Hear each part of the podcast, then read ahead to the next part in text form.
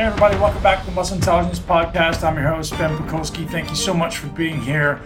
Um, today's podcast is nothing short of remarkable. I'm actually going to love sharing this conversation with you. Dr. Emily Schplickel, I'm sure I didn't say that correctly, but Emily Schplickel joins us today to discuss your feet and why I've become obsessed with the function of feet and how ultimately this is implicated in so many things we do from the time we're born, we're shoved into these garments that ultimately restrict the function and form of our feet. So many people, if not everyone, have dysfunctional feet, misshapen feet, and this is massively implicated in the way that we walk, which then transfers up into our mobility in the hips and the spine, and the shoulder, and the foot seems to be the foundation of everything we do. And I often speak of you know functional movements existing in the breath pattern and in the walking gait and if you're not someone who's aware of how much gait is influencing your uh, body, how much breathing is influencing your body, you're missing out. So anything you do that stacks on top of dysfunctional walking or ultimately dysfunctional breathing or is going to be dysfunctional of itself. It has to be dysfunctional by definition. So today's podcast dives deep into understanding the modern foot and lifestyle and footwear. You guys know I've become a massive fan of Vivo Barefoot. It's literally the only thing I own. Um, but why? Most importantly, it allows my foot to do what it's meant to do. It allows the foot to function correctly. It allows me to strengthen the muscles of the feet so that ultimately they can become a shock absorbing unit like they're meant to be. The, the foot and ankle can move correctly, allow the hip to move correctly. I don't want to spend too much time talking about this stuff because Emily gets into a extensive list of things that you need to know and action items you can immediately take to change your walking pattern. Today's podcast is brought to you guys by Real Mushrooms. Hooray for Real Mushrooms. Thank you so much to Real Mushrooms for actually providing us with high quality mushrooms. So many things on the market right now, guys, are not legitimate mushrooms. And you guys will hear this very soon on the podcast I have with one of the owners of Real Mushrooms uh, coming soon realmushrooms.com slash ben will actually get you 30% off any of the mushrooms you know I buy lion's mane. I should be buying it by the truckload. I use reishi endlessly. I'm now using cordyceps, and I've been experimenting with this for about a month, and I'm really liking it as far as its effect improving my performance. So three to five grams of lion's mane in my coffee, three to five grams of lion's mane pre-workout, and actually before bed. I notice this bump my sleep. Reishi is usually happening just after the workout and before bed, and cordyceps too, usually uh, upon rising and then before training uh, seems to give me a significant bump.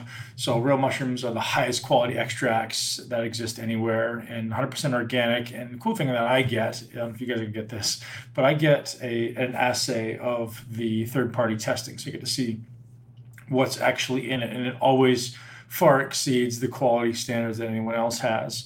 So the problems you're going to run into with this stuff typically in the market is it's mostly mycelium. Mycelium is not the active ingredient. You know, they may try to sell you as it um, it is it is, but it's not.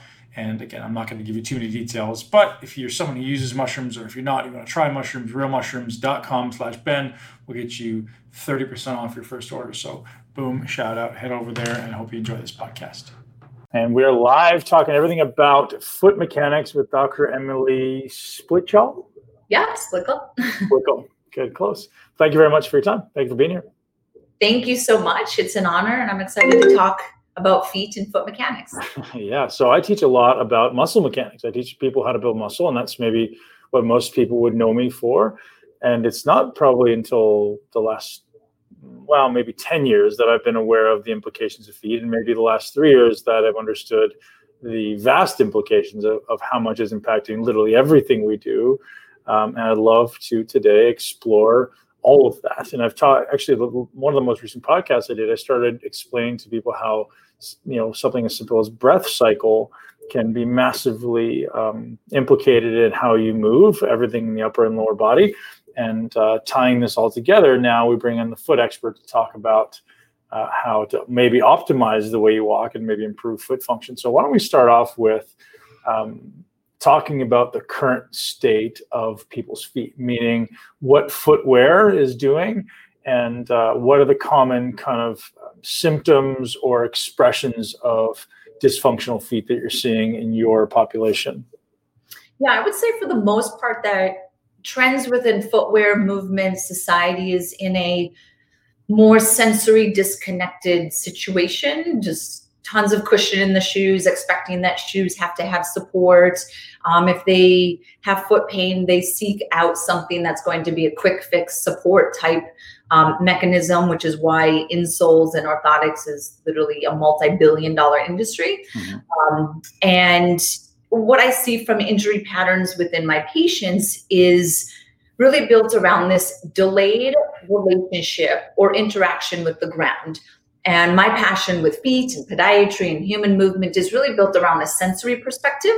A lot of people think of podiatry and feet as very mechanical, but I try to look at it also as sensory, which means that our feet are really designed to be this um, auto correction. It reads the ground with every step that we take. And if it can't anticipate the ground and correct for each step, then we essentially become more disconnected. We strike the ground harder. We don't work with the ground. Impact forces come up. So a lot of it is just that sensory disconnect. Yeah. So uh, I think one thing that is a huge disconnect is people don't acknowledge kind of the, the shock impact uh, kind of function of the feet, right? It seems like you know, as you say, we're so disconnected. We're used to having these three inches of rubber underneath our feet that just allow us to kind of slap down our feet as we walk with no attention to what's going on, what, what we're making contact with with the ground, and ultimately just you know ultimately the foot starts to lose its its natural inclination to want to to absorb the shock. And as soon as you explain that to people, like, oh, that kind of makes sense. But we all seem to have really dysfunctional feet, fallen arches, and uh, atrophied foot musculature. So um, is that something that you see common, and, and how do we start addressing that? So I do see it common, and my perspective as a podiatrist and a movement specialist is very much around uh, natural movement. So I actually pull my patients out of orthotics. I feel that um, the more that we think that we need those devices, we actually succumb to the overpronation and um, to the unnatural support where if you talk to traditional podiatrists and footwear companies they say that because of the unnatural surfaces we're now on concrete we're not you know animals running in the wild or you know kind of the primitive side that we need. Evolutionary changes in the foot means that we almost need these arch supports and shoes which i kind of call bullshit on that. That I feel that if we actually needed arch support because of these unnatural surfaces, you know, it sounds crazy, but we would be born with arch supports on our on our feet. You know, our feet are designed to support itself. Um, what happens is that if you don't build that underlying structure, you will start to become weaker. Um, so the more that we can tap back into natural foot function, natural foot strength, and realize that the small muscles in the feet that actually build and hold the arch up are directly responsive to sensory stimulation, specifically vibration. And vibration are ground reaction forces. So, the more vibration and ground foot reactions that you can bring into the foot, you foster, feed, and strengthen that innate arch support that means that maybe we don't actually need arch supports. Um, there's research supporting this, research supporting that if you wear minimal footwear, you will actually see changes in your arch shape, arch height. Um, same thing as far as barefoot training. You will see changes in the arch shape. Um, and because our feet are so deeply connected to the hips and the, the pelvis and the glutes, that I would say a lot of the changes of what we see in the feet is not just to blame of shoes and orthotics, but also sedentary lifestyles that we're sitting on our butts, that our glutes get lazy. Your glutes are a powerful muscle in controlling the foot. So, so tell me how, how does that tie together? So the the glutes being a strong external rotator. So I, I like to look at the glutes not just as a strong hip extender. Yes, it is, but this external rotation moment or that transverse plane moment of the glutes has a really strong influence all the way down to the subtalar joint, which is really the the heel bone, how it inverts and everts, it goes in, goes out.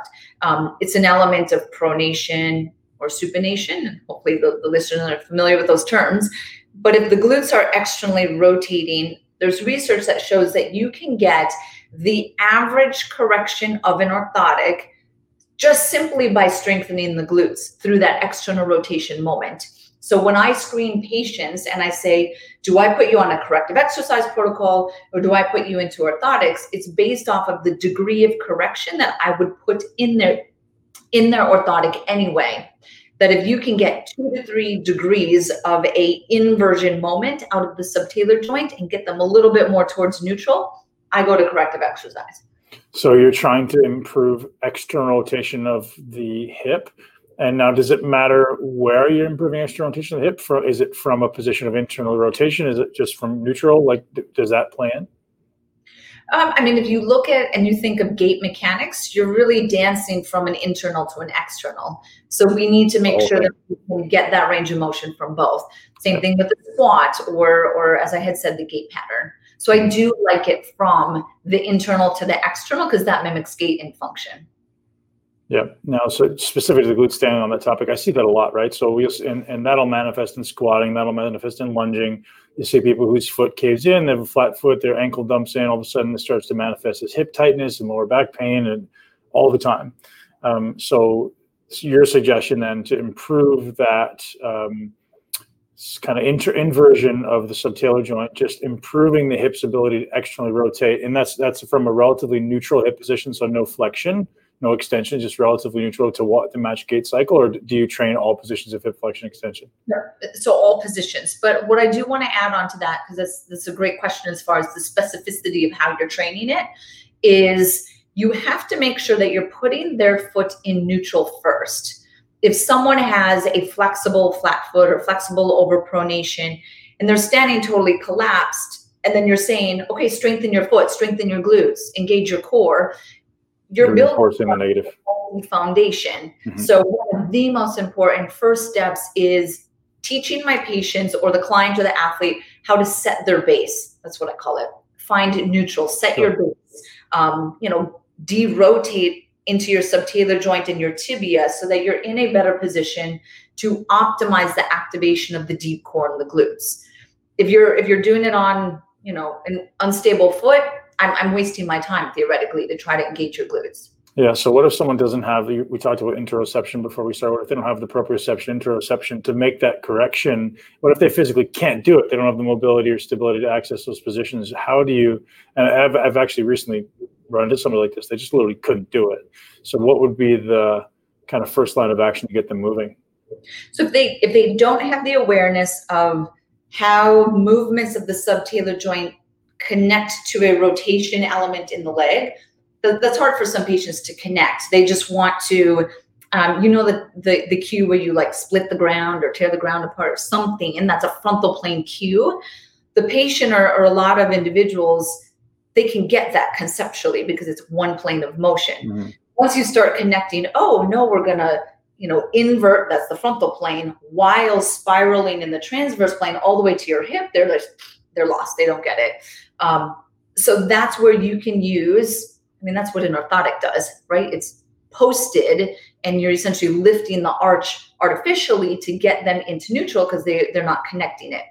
If you don't want to use an entire orthotic, you can use like a wedge. So you can buy external wedges that are angled at, you know, even like a 15 degree wedge, put it underneath the inside of the heel bone, and you force them to invert, which puts them into neutral and then you can do different exercises like that.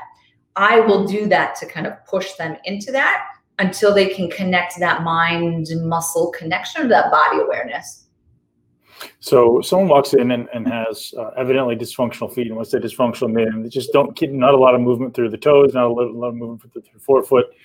Um, what are, what is your basic kind of path of, of, of attack to starting to get the move? Is it like, hey, we're going to start to get your your um, you know the inversion and get you loaded through the glutes? Are we going to start you know teaching gait cycle? Are we going to just start teaching them like mid midfoot splay? Like, what's your is it, do you have kind of a process you go through, or is it different for everybody? Yeah, so I would say most of my patients get very similar recommendations of you know myofascially releasing the bottom of the foot. The, it's like rolling or something. Uh, well, yes. So you actually get a better intrinsic release if you don't roll the foot. You do a pinpoint pressure and you just kind of hold there. Um, rad roller makes some really good rad rounds that they go from you know large, medium, small. So you kind of get into their um, really well into the deep intrinsics.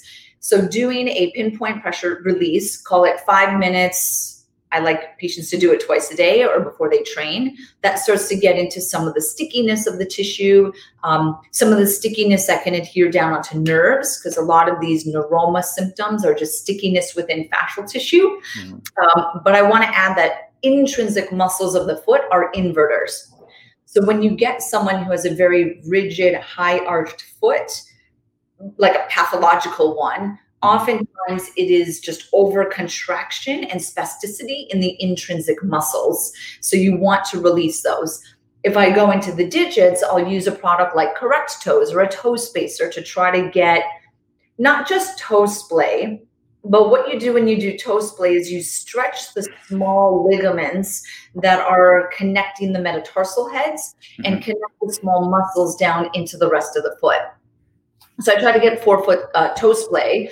Forefoot splay is actually different than toe splay, where forefoot splay is the actual met heads spreading away from each other. The best way to optimize that is you could either do a trigger point release to the ball of the foot, or you can use something like a metatarsal pad, which is like a, an easy hack that I like to use.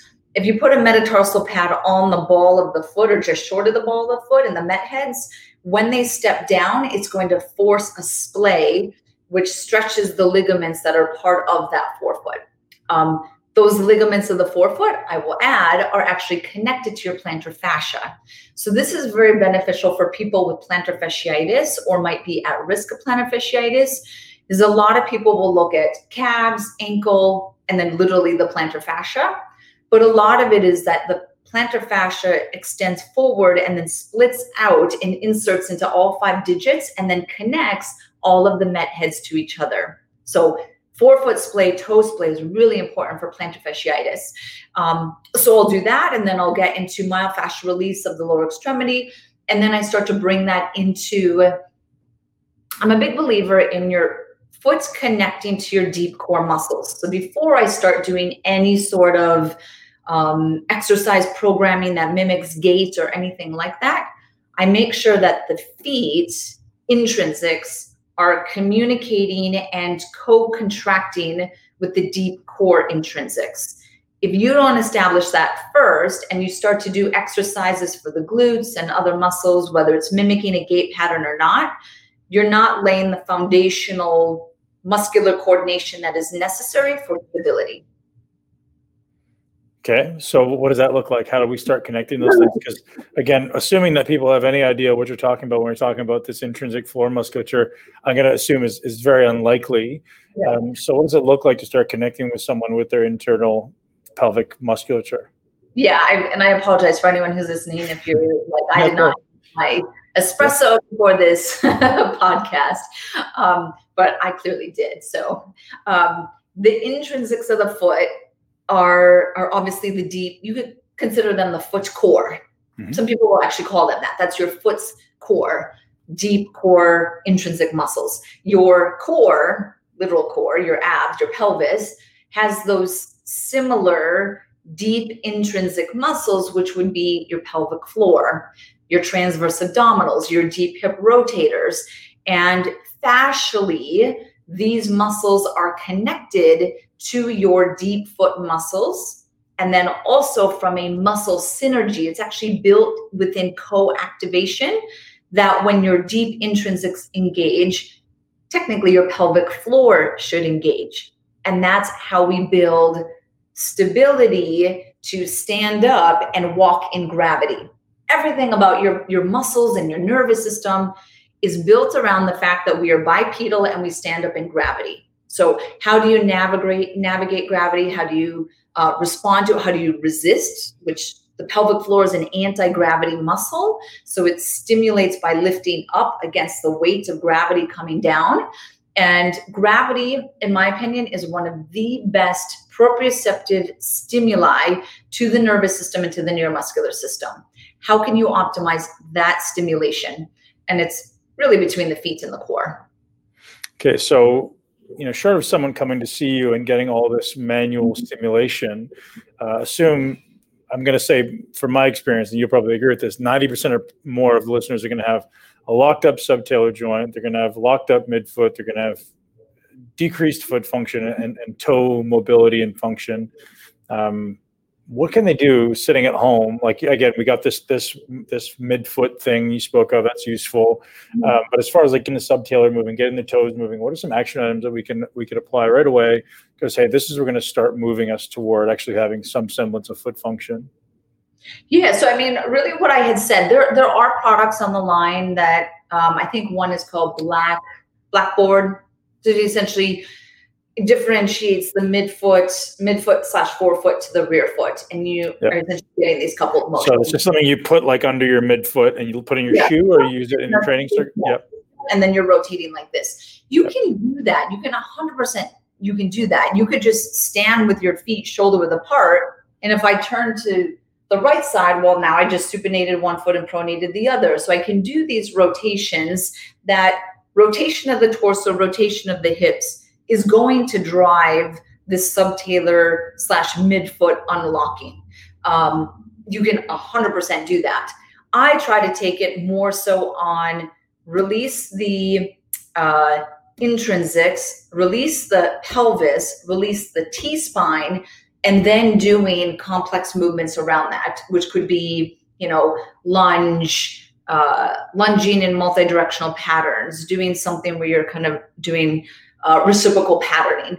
That in itself will drive the subtalar joint unlocking without using foot in isolation subtalar joint unlocking. I actually don't I don't I don't go in that direction. People can they get super geeked out about the feet.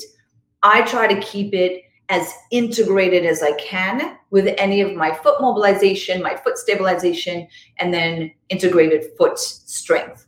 And that makes so much more sense. I think so. So many people tend to look at it in isolation, right? So they see an expression here. This is the injury, and this is where it's expressing. Let's fix that, and that never makes sense, right? In, in, my mind, it's always like, okay, what's causing this thing, and, and what are some things that if I if I work on these two or three things, will have the greatest immediate result on uh, not just seeing an improvement in, in, the movement of this specific thing, but also ap- applying it into my life, right? Like I want to be able to walk. I want to be able to lunge. I don't just want to be able to move, move my subtalar joint. Yeah. Yeah. Yeah. I mean, I find that's why I do a gait assessment on every patient, whether it's, you know, an ingrown toenail for all I care. I don't see ingrown toenails anymore. But if I did, it would be me doing a gait assessment. And then most of what you see in the foot, honestly, you can tie back to the T spine and the pelvis, which is why I focus a lot on those areas still in conjunction with the foot. But as you had said, instead of doing foot isolation kind of mindset, I try to always look holistically at the body. So now let's talk about chicken or the egg. Is it is it the foot causing the T spine and the pelvis stuff, or is it the T spine and pelvis causing the foot? Depends. it depends, um, it, and that it is hard to say and give you know tons of examples on that that's the skill of the clinician or the practitioner. And a lot of that's based off of experience and seeing you know a myriad of patients presenting with different things. If i have let's say for example um, a patient who's a cyclist who has uh, torn their right labrum their hip labrum and now i know that they have delayed stabilization in the hip they do because they tore connective tissue. So inherently you're going to have just a little bit slower rate of stabilization of that that structure and that joint. It's going to mani- manifest itself or it could on the timing of stabilization of the foot which means they could be hitting the ground a little bit harder or a little bit less stable than they should be and now they have chronic plantar fasciitis on the same side as the torn hip labrum. That's something that you have to connect through. Really it's no Western medicine test is going to show that. That is like a clinical medicine or an experience of being able to connect those those associations. Sure. that's a big one that I see. That would obviously be an example of a top down, right? But if I have a bottom up, let's say that I have a patient or an athlete that has chronic post-tib tendinitis, tendinosis, post-tib um, partial tear because of some sort of hypermobility in their foot, or maybe they are an athlete that is uh, asymmetrically dominant in pronation. Um, I see it in like fencing. Is for some reason I see a lot of fencers um, that the position of fencing forces pronation on one foot because it's unilaterally dominant. Mm-hmm. So let's say that athlete came to me with chronic post tib issues on the back leg that and now it's starting to manifest itself as an unstable SI joint or some sort of you know lazy glutes on that same side. That would be a bottom up. So those would be two examples of um, the clinical experience of being able to differentiate those. Awesome. So let's talk about gait cycle. So we we assume that if someone's foot is dysfunctional, their pelvis is dysfunctional, their their gait, their walk is going to in some way be uh, you know dysfunctional, which then is going to express as every movement ultimately being dysfunctional. Um, you mentioned before we started that there's some particular patterns you're looking for. And first, I'd like to talk: is there such a thing as the optimal gait? Like when someone foot strikes, what should that feel like? Should there be a natural pattern through the foot? What are you looking for when you do assess somebody's gait? Yeah, so um, gait is very complex. so we could do a whole podcast just on gait, um, on how to do a gait assessment. But I was taught as a podiatrist how to assess gait just the foot. So we could go on and on about a gait assessment and ideal gait patterns as the foot rolls through inversion to neutral, back to, to inversion, and, and things like that, as far as the positions that the foot has to go through. So I want to focus on that first, and then we can kind of expand out of that. Um, ideally, when it comes to a walking gait pattern, we are supposed to strike the ground on the outside of the heel. Everyone most likely knows that because they wear down their shoes on the outside, or if you have running shoes and you're a heel striker, oftentimes it'll have a different density of foam or material on the outside. We strike inverted outside of the heel, and then we quickly roll into or through eversion, which in internal rotation, which is why I'm doing this, which is how you load the energy of impact forces. And then when we're on our legs, so it's initial contact loading response, and then you're standing on one leg. So now I'm in mid stance. I need to be neutral in mid stance because I'm stable. I need to be neutral. And then when I bring my leg behind me, that's called late mid stance.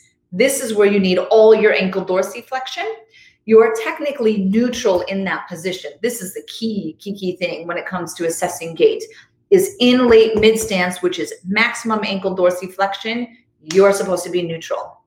And then from there, you shift forward onto the ball of your foot. So neutral from perspective of inversion, eversion.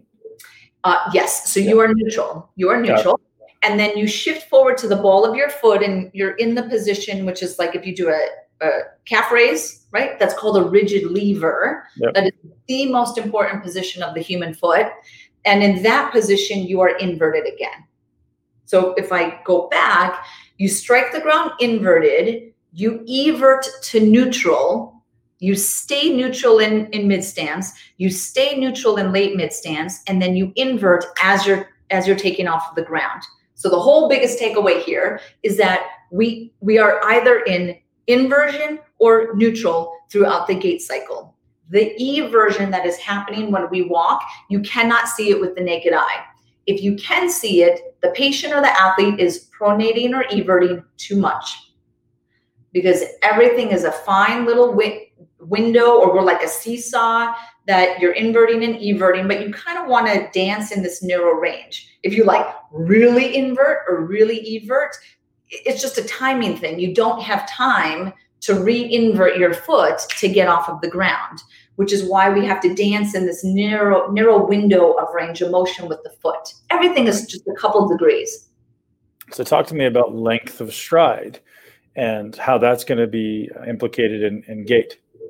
Yes, so stride length is one of the most important changes that happened in our gait so if people believe in evolution or not, I, am not here to have that argument. I'm a big believer in, in evolution, just being a, a scientist in, in that sense, that if you look at the difference between uh, uh, the way uh, primate walks, a monkey or an ape walks versus a human walk, the one of the biggest difference is the stride length that we are able to take. The stride length was critical to how we were able to pick up our pace, right? So if you take longer strides, you can pick up the pace. When you pick up the pace, you actually start to get increased blood flow. And the increased blood flow of longer strides and pace was a pivotal change to the evolution of the human brain and the development of the neocortex. So that means ideal bipedalism or walking requires a certain stride to really feed your brain and the stimulation of brain growth factor. Now, if we to, to take a, a long stride, we need to have optimal range of motion. And a lot of that range of motion is connected between foot and ankle and pelvis. If you have super tight hip flexors, you're not taking a long stride, right? You might turn your feet out to try to take a longer stride, but you just don't have that range of motion in the pelvis if your static baseline is lordotic or in an anterior tilt, when we walk to take a stride, you have to go from neutral to anterior. That's how you take a stride. You're not getting a stride. You will either start to compress your lumbar or take it from somewhere else. Same thing with the ankle. You don't have range of motion, you're going to shorten your stride. Or if you can't get over your big toe, you're not going to take a big stride. You either turn your feet out or you shorten your stride. So, one of the biggest, biggest changes that I see are contributors to musculoskeletal joint pain of really any age is that you have the insufficient range of motion to take this optimal stride so you're not feeding the body the brain the fascial system it's, it's really necessary for really optimizing evolution is you have to take a certain stride yeah. So I think a lot of the listeners, at least a lot of people that I work with, tend to have that externally rotated uh, hip uh, structure, musculature, whatever it is. Where does that usually begin? I'm sure there's many places where that could begin. And if you could kind of walk us down, is is the you know if I, is the best course of action uh, improving the glute, improving the foot? Like, can you just you know that specific instance? Yeah. So if you if you see someone who they stand abducted or externally rotated like a duck, whatever you want to use, that position, a lot of times we see it, that's a, that's a chicken or egg thing, right? So did they start turning out because the ankle was tight? And let's say it's like an athlete or, um, you know, someone who's, um, you know, avid gym goer is you can't squat if you have restricted ankle dorsiflexion so people turn out. You essentially kind of bypass the ankle. And then if you think about the ankle mobility that's needed to walk people turn out in late mid stance so that's one of the most common compensations you'll see is someone at late mid stance they turn their foot out and then they essentially pronate down. Um, so the ankle is a huge driver to it. Now did you have a subtle limited ankle dorsiflexion and then you kept compensating and that compensation led to this domination of of glutes and external rotation. And then when you do that you start to lose centration of the femur within the hip joint. And when you lose centration or you you lose that ideal femoral head position in the socket. That in itself restricts ankle range of motion. Or sorry that restricts hip range of motion. So then you compensate even further. It becomes a very vicious cycle in that sense. Um, I see that a lot of people who have restricted ankle dorsiflexion because they compensate and they walk abducted, they start to stress the first MPJ or the big toe. So now they have arthritis there, maybe they have a bunion. It becomes arthritic, and then they don't have the range of motion if they were to rotate back to neutral and ambulate that way. It's a very damaging gait pattern. Um, and then if you think of stride length, you can't take long strides if you're turned out like that. So what people do, if you can't take a long stride, everyone's going to start doing gait assessments after this. If you can't take a long stride, right? Um, when you see someone walking, I'll just stand up for this just so people get, you'll see kind of this rotational, I'm exaggerating it, but if you don't get this T spine pelvis spiral within the spine and the body from the foot all the way up, someone who has an abducted gait is going to walk like this. So you actually see, and then their feet, each step is out like this. Right. Right. So you become, uh, you are using different spinal movements as a compensation, and those are not the spinal movements that they're supposed to be, which just leads to transfer stress. Now, you brought up earlier that there may be some implications with that with respect to the autonomic nervous system. So my brain goes to that your your, your brain is constantly taking that interoception of where you are in space. And um, have you had any thought around how that's going to be implicated in brain function and stress? That lateral that lateral frontal movement, like I'm going to guess, like if, yeah, I don't know, thought. Yeah, I mean that if you if you adopt an insufficient pattern well actually this is what it could be because it's it's so complex. The human body is so complex that we don't know how someone is going to interpret that pattern versus another. But let's say if you're doing correctives and trying to get a client or an athlete or patient out of a less efficient movement pattern we'll call it that and you try to get them into something that's more ideal but they're set base of safety and repetition is at that insufficient pattern, they could freak out as soon as you shift them into something that technically is more ideal. And then that throws off this complexity of the autonomic nervous system. I would see it going that route. Yeah. My, my brain goes toward like how um, you know typical spinal movements of the breath cycle. So a breath cycle, obviously, you're having this this kind of sagittal expansion and flexion extension of the spine. If you change that to lateral, it's going to change breath cycle, which is then going to change the autonomic nervous system and change the brain ultimately. So it'd be very interesting to see how you know someone who gets into these frontal lateral side bending movements. Uh, again, I totally know people that do that. I just never thought about it at that level uh, how that's going to directly impact breath cycle, right? So if, if maybe the breath cycle now becomes uh, maybe it's no longer diaphragmatic, maybe it's no longer extended, or they're not able to not able to extend into certain positions, maybe implicated in hip position, shoulder position, and then maybe going all the way up into the autonomic nervous system. Yeah, no, there's there's a, a program called Somatics. I don't know if you're familiar with it, but part of somatics is that we have a red red light reflex and then a green light reflex where a green light reflex is sympathetic, where you're you're kind of standing like you're on guard. So they have overactive erectors kind of popped up this way, ready to fight or flight. That's a postural manifestation of their stress state. And then there's a red light reflex, which is kind of a disassociation or the ventral vagus nerve, which is part of the autonomic nervous system in the polyvagal theory, that people that disassociate and have more like a depressive state or a detachment, that they'll actually come forward. And 100% both of those postural changes or walking in this side to side pattern affects breathing. 100% that you can connect it back to the diaphragm. Yeah. So I, I didn't want to um, quickly gloss over bunions because I think that's a big thing for a lot of people.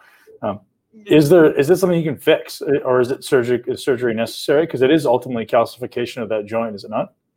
Yeah. So a bunion, um, for the most part, and this is me being a functional podiatrist, a natural podiatrist, is that a true bunion is a structural deformity, which means that when you get to a certain uh, degree or severity of a bunion, you're really either you're pushing pause on it or you have to have surgery. You cannot try to compress the foot back in or stretch it or strap it or strengthen it um, to try to get that bunion to reverse. And this is because it's structural, it's within the joint. Um, the bunion, for those that are not familiar with it, think of this as the metatarsals. One of the metatarsals swings out like this, and then you have the toe that's connected, and then that's creating the bunion. The deformity is actually at the joint further back, which is called the Met cuneiform joint. It's not it's it's not even a big toe deformity. Bunions are a midfoot deformity. And that's what I want people to think that the breakdown, the loss of stability, and where the access of deformity is, is in the midfoot.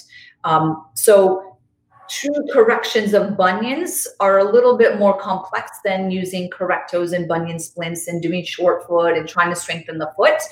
Um, what I will say is if you have a small bunion or the foot type that makes you susceptible to getting bunions, which is an unstable, hypermobile, overpronated foot or flat foot, you are susceptible to getting bunions because we get bunions when the midfoot is not stable and essentially the metatarsal unlocks and it swings out. So for those individuals, strengthen your feet, really focus on, you know, tapping into the intrinsics, keep your glutes strong, keep your core strong. Make sure you're not wearing shoes that are going to favor kind of that pointed toe position. Um, that's what I would say for bunions and those that are preventing them mm-hmm. versus reacting to them.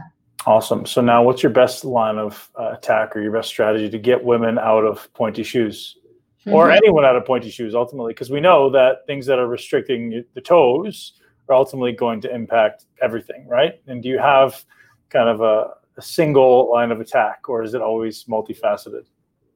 Uh, it would be multifaceted, being yeah, I just moved to Arizona, but for 10 years I was practicing in Manhattan. So from here, trying to tell someone who's in fashion or a high level, you know, C level uh, woman that, okay, we have to get out of the shoes, they might not come back to see you. Um, but it's giving realistic uh, understanding of the impact of those shoes. If you are going to wear heels because maybe your job requires it, people might not believe that, but just, you know, go with me that maybe their job requires it then at the end of the day can you stretch your feet stretch your calves release your your intrinsics use correct toes open up your hips and your pelvis. So understand the damage that those shoes do to your body and your feet and then let's reverse it at the end of the day so that you're not kind of manifesting those those subtle changes. And then um, honestly a majority of my patients that i see come to me because they know that I'm in favor of minimal natural wide toe footwear. Um, so they know that I'm not going to tell them to wear something that is, you know, thick, supportive, and cushioned. There are a few exceptions. Um, are you familiar with anything that's rocker based, like a forefoot rocker? Yeah. Skechers Shape Up, which I recommend Skechers Shape Up right. because I just, you know, don't respect Skechers but there are other shoes that have a slight rocker in them. Hoka is one that probably a lot of the listeners are familiar with. Hoka is a rocker based shoe in the sense that if you take a Hoka, you can't you can't fold a Hoka. It has a plastic piece in their case, a plastic piece that runs through the entire shoe and it allows you to roll through and use the shoe to take the stress off of your forefoot.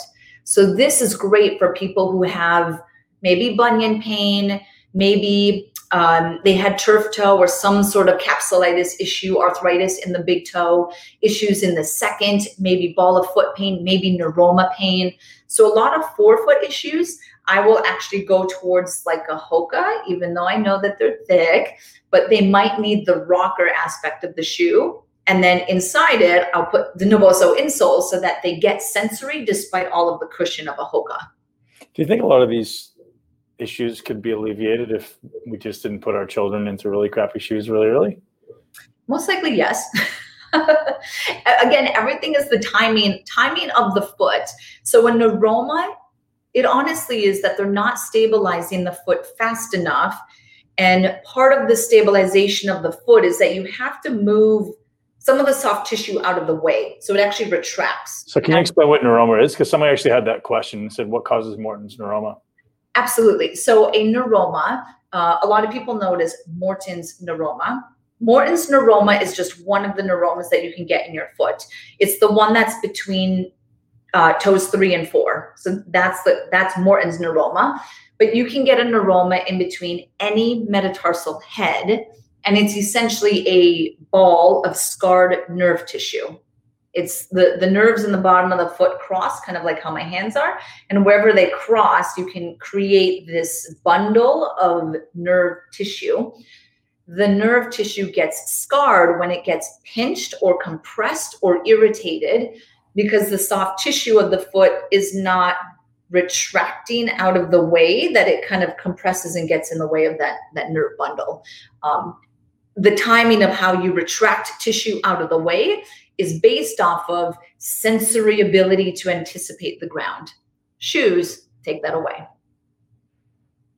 Very fascinating. What are your favorite shoes currently? Do you have a per- preferred brand or a number of different brands that you like? Yeah, so I like obviously anything minimal. Um, Vivo Barefoot, I like. Um, Vibram, I still wear those, the five finger shoes that I'm, I'm, I'm, a, I'm original. I love them. Um, honestly, the reason why I like uh, Vibram and what I look for in, in certain shoes is I, I was a gymnast, so I do a lot of body weight. And to get deep core strength, I actually plantar flex my ankle or point my toes. So that engages the intrinsics of the foot. A lot of minimal shoes don't allow, I mean, so don't allow that movement. Right. The the Vibram specifically, like their indoor studio shoes, that's really what I wear. Um, allow that movement. It's almost more like a martial arts shoe or a gymnastic shoe.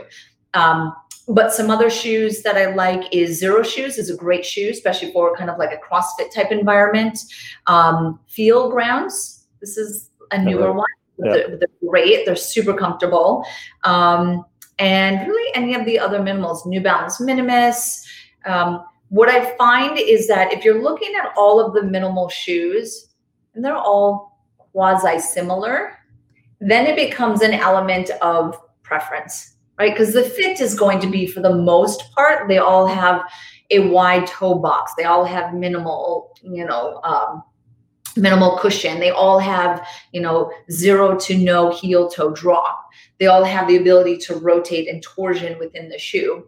So if they're all similar, then it becomes either a preference of aesthetics, like which shoe looks attractive, or which one you know maybe uses a material that you like. Some of them are vegan. Um, so that's where i try to give a list to patients and then it's really up to them because they're all you know minimal. Right. So someone who's been wearing you know high heels or thick soled shoes for their entire life and they, they want to make the switch to um, some minimalist shoes. Uh, how often or how long do you recommend people walking in these things on a day-to-day basis as they make the transition? Yeah so as people transition from let's say high heels or um, a traditional heel toe drop or something that's just very structured has a heel counter has a midsole shank going through it something like that is to make sure that as you're doing the transition one don't go from you know a super structured shoe to a Vivo barefoot that's super minimal, and then walk 10,000 steps through Manhattan. I every day. Like I, I wouldn't do that abrupt of a transition.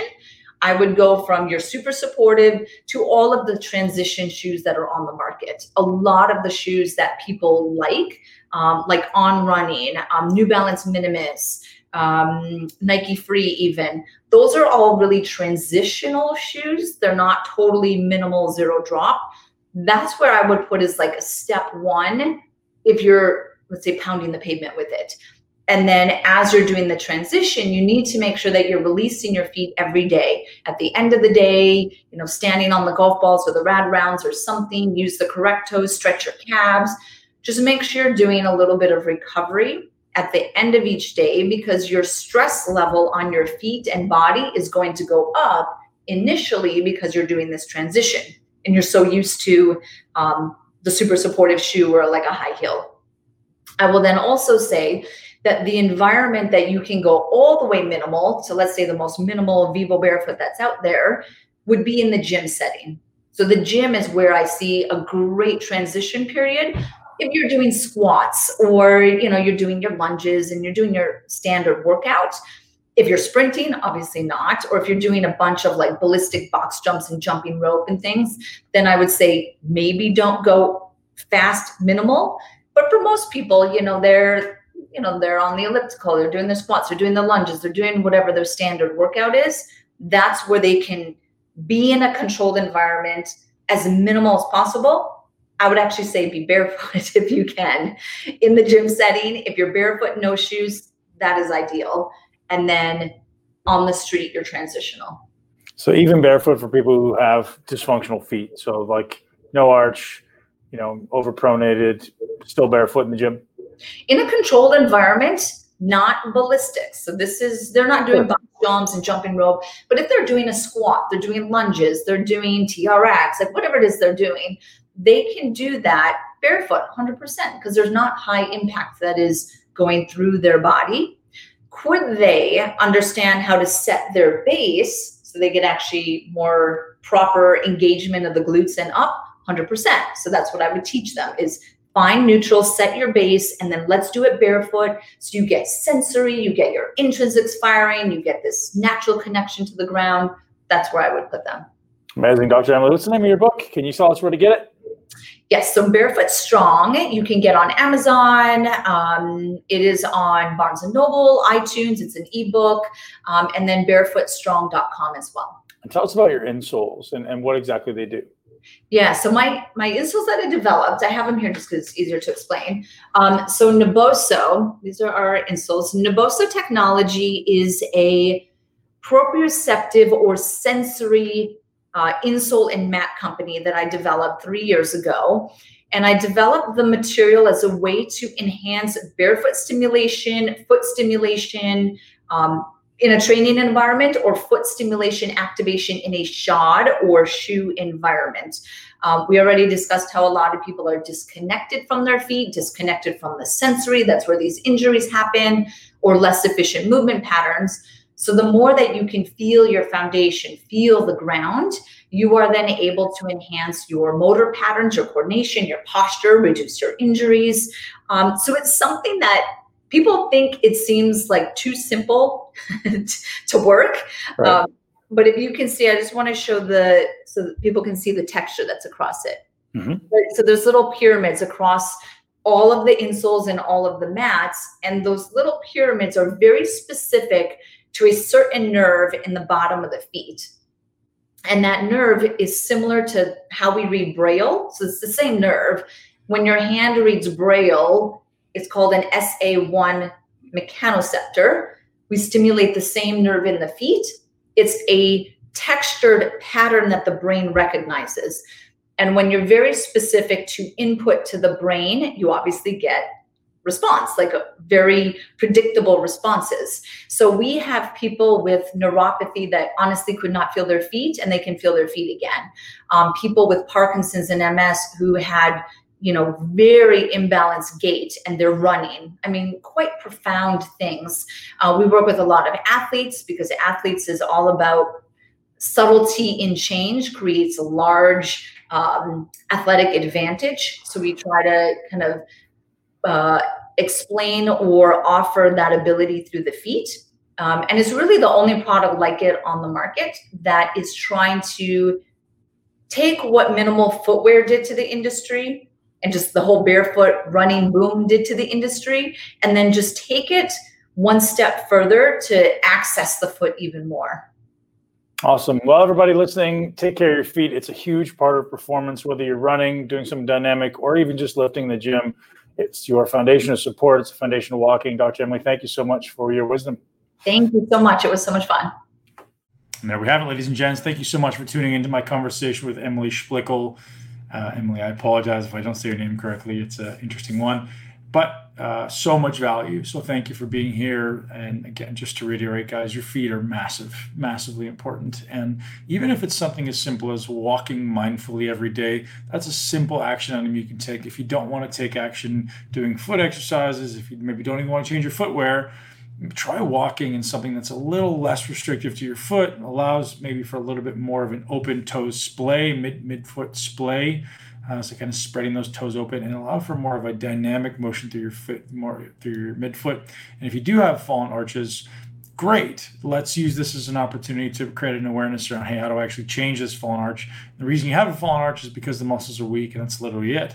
I had a fallen arch for 20 years, and now I have a pretty significant arch just from my practice of yoga, you know, of ultimately creating that arch, splaying my feet, and doing a lot of single leg standing balance work really drove those muscles to learn to contract again. And now I have much less knee pain, almost no hip pain, uh, and certainly great mobility as it improves year on year. So thank you very much to Emily Splichal for being here. One more shout out to our sponsor for today, realmushrooms.com slash Ben gets you guys 30% off don't just use the mushrooms I use. I suggest you try all of them. Uh, they have a product called the Five Defenders, which is perfect for right now, which is going to help your body bump your immune system so we can get through this challenging time and ultimately have a strong immune system, not only just to, to not get sick, but ultimately to thrive. Your body's ability to be healthy is dependent on its ability to adapt to stress. And the more resilient you are to stress, the more anti fragile you become to stress, the more you can push, the more you can grow. Have a great day, guys. Thank you so much for being here. If you enjoy this podcast, I would love it if you share at least one person you know and love. Give us a shout out on social media. We always love to hear from you. All the comments I get from you guys are just incredible. And I'm so grateful that so many of you guys are resonating with my mission, uh, my personal mission, and the mission of the brand. And uh, thank you guys. I appreciate you being here. Um, don't forget to leave us a review and subscribe to the podcast so you don't miss a minute. Have a great day. Live your greatest life in a body that you absolutely love. Thank you so much for tuning into Muscle Intelligence. If you enjoyed today's episode, please be sure to share it with at least one person you know. Make sure you're subscribed so you never miss an episode. This podcast is for information purposes only. The statements and views on this podcast are not medical advice. This podcast, including Ben Pakulski and the producers, disclaim responsibility for any possible adverse effects from the use of information contained herein. Opinions of guests are their own, and this podcast does not endorse or accept responsibility for statements made by guests. This podcast does not make any representations or warranties about guest qualifications or credibility. This podcast may contain paid endorsements or advertisements for products or services. Individuals on this podcast may have a direct or indirect financial interest and products or services referred to herein. If you think you have a medical problem, consult a licensed physician.